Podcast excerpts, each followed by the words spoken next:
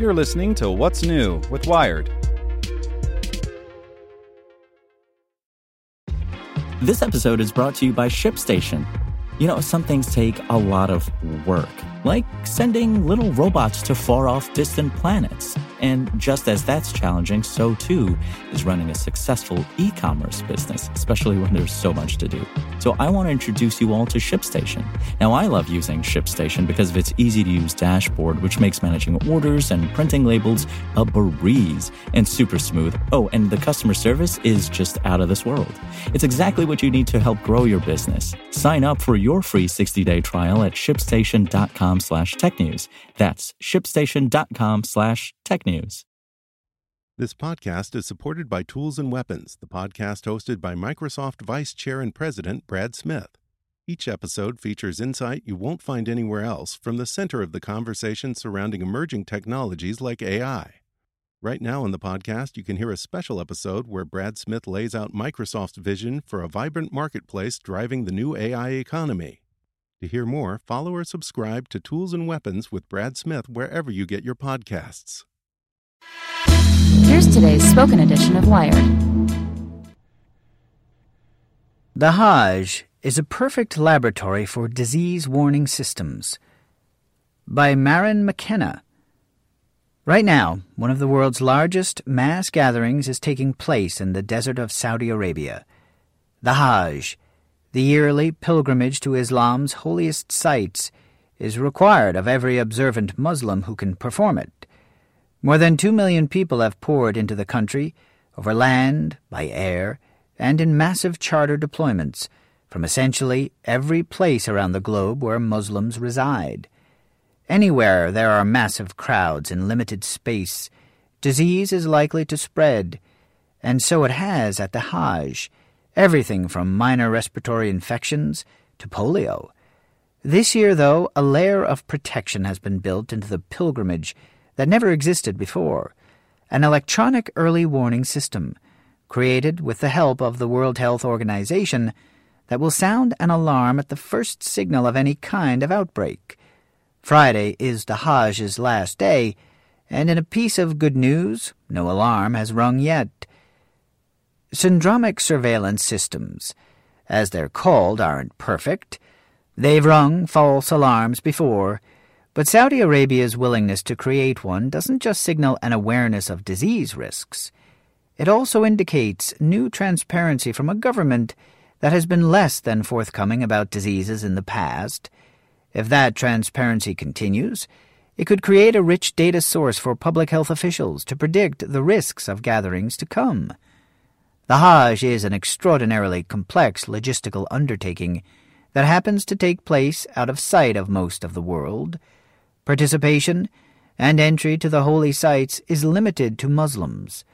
The millions who attend arrive over the course of weeks, but they converge in one jostling, five day trek that covers almost thirty miles, looping from the Grand Mosque of Mecca through a massive tent city to the slopes of Mount Arafat and back.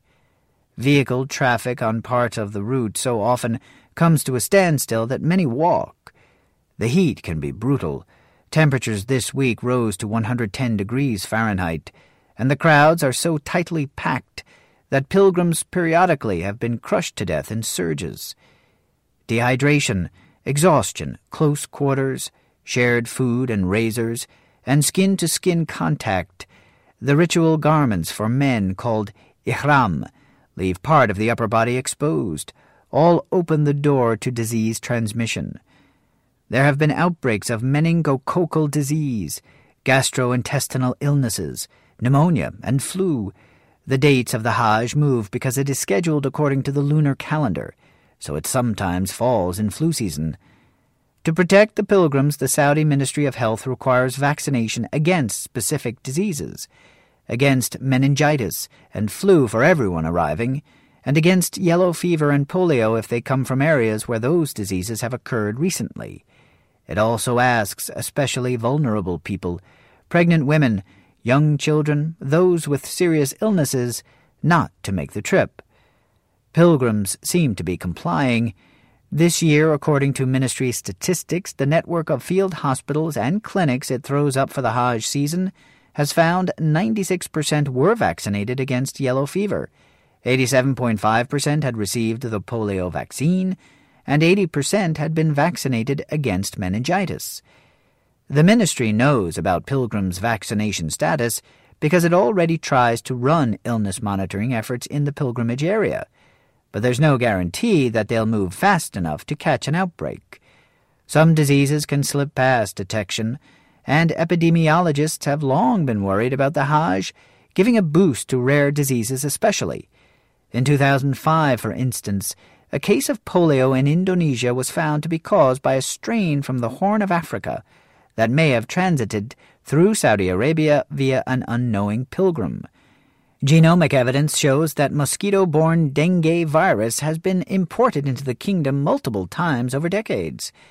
And five years ago, the Saudi government came under close scrutiny when international health authorities felt it was not being open about the risks of MERS, a respiratory virus with a high mortality rate that was first found in that country in 2012.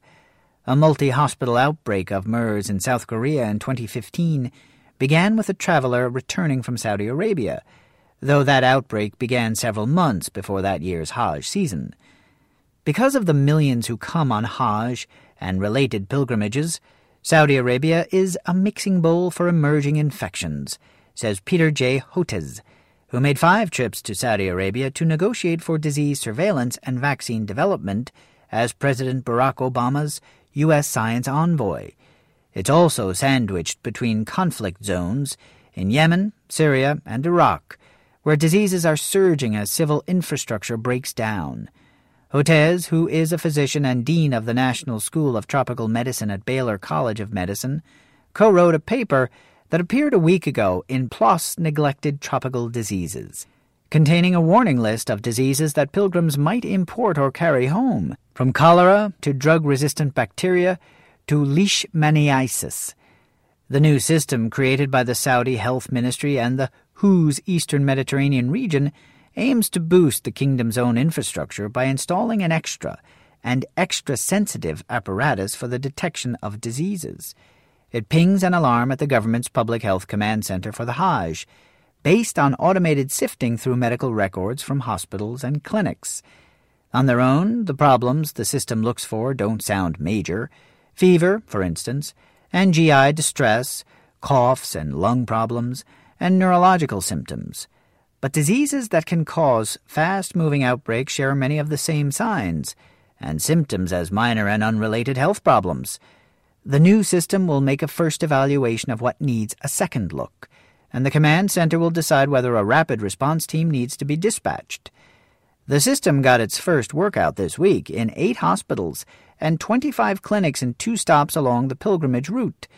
A joint effort of the Saudi Health Ministry and the WHO's Eastern Mediterranean region, the WHO described the system in a blog post this week, but didn't respond to a request for an interview. So it isn't clear how the trial will be judged successful, how it will be scaled up in subsequent years, or how the data might be used to warn pilgrims' home countries of what might be coming their way.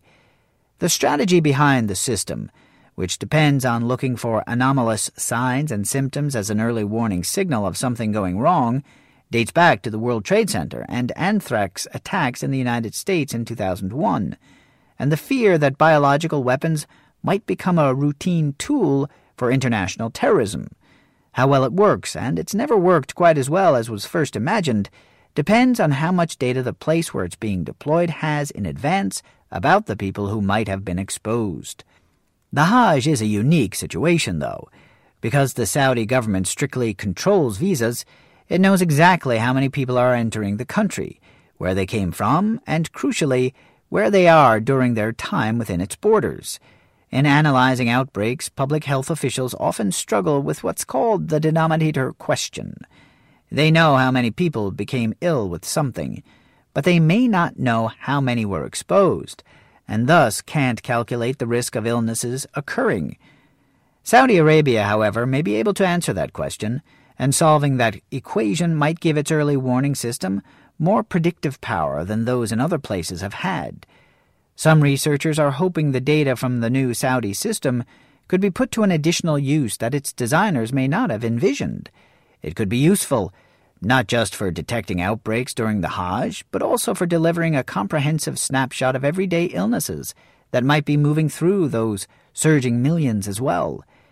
People get excited for surveillance to discover the very scary things MERS, Ebola, the next pandemic virus, says Amesh Adalja, a physician and senior scholar at the Johns Hopkins University Center for Health Security. But it is really important to know what is circulating, even if it is not causing people to be very sick or to die. The Hajj represents not only an enormous number of people, but also extraordinary diversity of age, income, underlying healthfulness or illness, and geographic origin.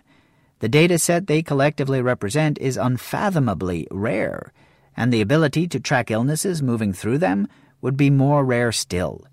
That knowledge would certainly help frontline physicians who might be diagnosing and comforting sickly pilgrims in future years of the Hajj. If it is made open and public, it might also help protect not just the families and nations those pilgrims are returning to, but the future health of the world. Want to learn how you can make smarter decisions with your money? Well, I've got the podcast for you. I'm Sean Pyles, and I host NerdWallet's Smart Money Podcast. Our show features our team of nerds, personal finance experts in credit cards, banking, investing, and more – and they'll help you make the most of your money while cutting through the clutter and misinformation in today's world of personal finance. You'll get clarity on strategies to help you build your wealth, invest wisely, shop for financial products, and plan for major life events. Listen to NerdWallet's Smart Money Podcast wherever you get your podcasts.